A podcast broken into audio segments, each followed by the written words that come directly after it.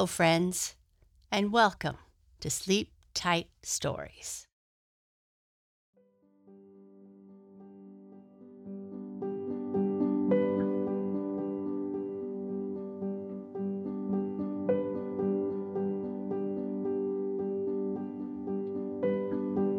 The Little Singing Frog.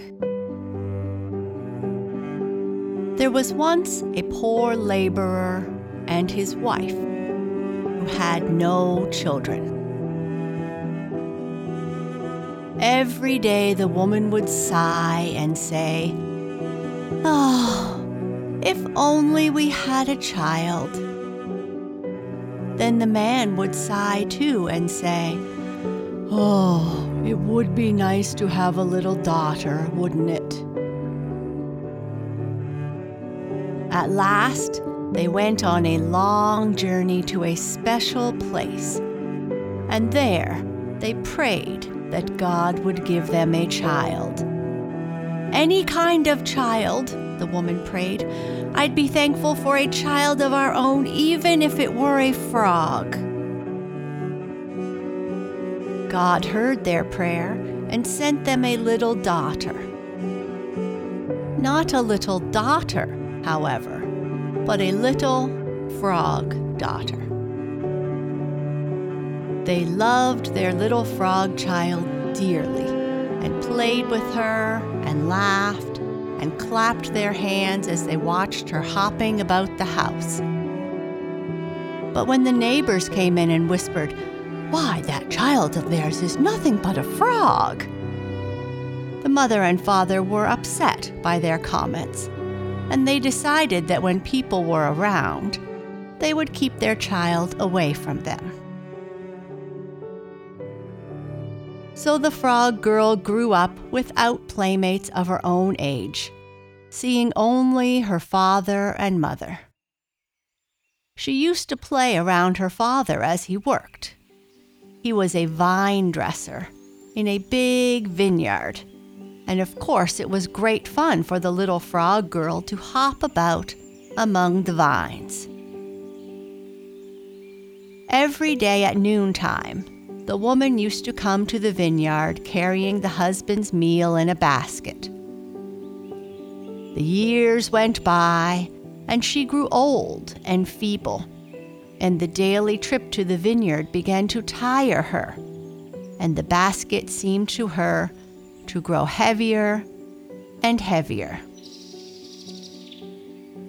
Let me help you, mother, the frog daughter said. Let me carry father's meal to him, and you can sit home and rest. So from that time on, the frog girl insisted of the old woman to carry the basket to the vineyard. While the old man ate, the frog girl would hop up into the branches of a tree and sing. She sang very sweetly, and her old father called her his little singing frog. Now, one day, while she was singing, the Tsar's youngest son rode by and heard her. He stopped his horse and looked this way and that. But for the life of him, he couldn't see who it was who was singing so sweetly. Who is singing? he asked the old man. But the old man, who, as I told you before, was concerned about his frog daughter being seen by strangers, at first pretended not to hear the question. And when the young prince repeated his question, he answered gruffly, There's no one singing. But the next day, at the same time, when the prince was again riding by, he heard the same sweet voice and he stopped again and listened. Surely, old man, he said, there is someone singing. It is a lovely girl. I know it is. Why, if I could find her, I would be happy to marry her at once and take her home to my father, the Tsar. Don't be silly, young man, the father said. I mean what I say, the prince declared. I would marry her in a minute. Are you sure you would? Yes, I'm sure. Very well, then. We'll see. The old man looked up into the tree and called, Come down, little singing frog. A prince wants to marry you. So the little frog girl hopped down from among the branches and stood before the prince. She's my own daughter, the father said, even if she does look like a frog. It doesn't matter what she looks like, the prince said. I love her singing, and I meant what I said. I will marry her if she'll marry me. My father, the Tsar, wants me and my brothers to present to him our brides tomorrow. He wishes that all the brides bring him a flower, and he says he will give his kingdom to the prince whose bride brings the loveliest flower. Little singing frog, will you be my bride? And will you come to court tomorrow bringing a flower? Yes, my prince, the frog girl said. I will, but I must not shame you by hopping to court in the dust. I must ride. So, will you send me a snow white rooster from your father's barnyard? I will, the prince promised. And before night, the snow white rooster had arrived at the laborer's cottage. Early the next morning, the frog girl said to the sun, Oh, golden sun, she said, I need your help.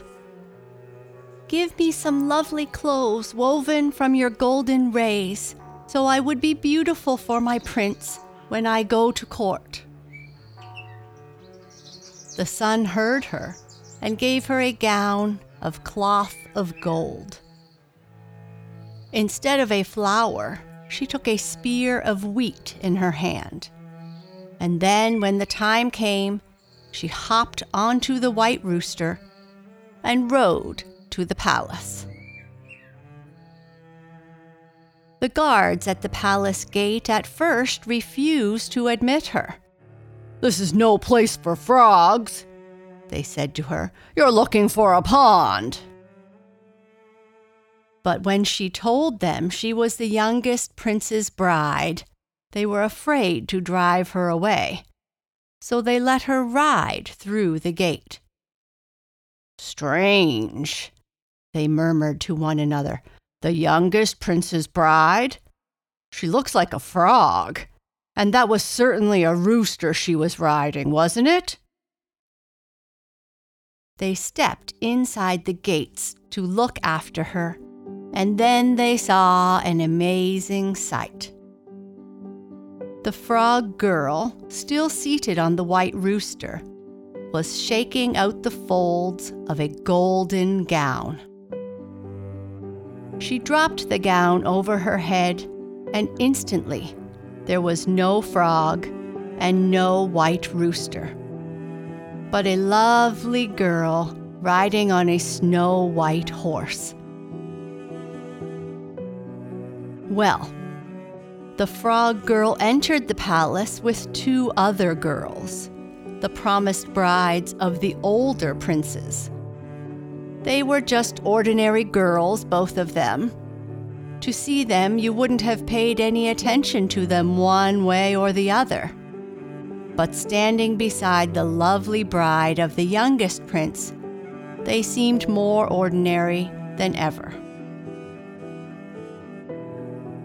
The first girl had a rose in her hand.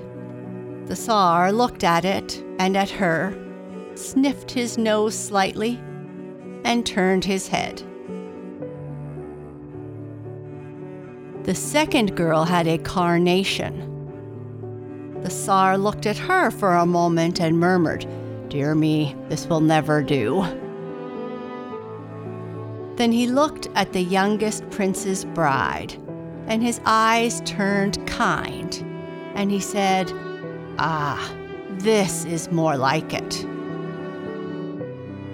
She gave him the spear of wheat, and he took it and held it aloft. Then he reached out his other hand to her and had her stand beside him as he said to his sons and all the court This, the bride of my youngest prince, is my choice. See how amazing she is. And yet she knows the useful as well as the beautiful, for she has brought me a spear of wheat. The youngest prince shall be the Tsar after me, and she shall be Tsarina.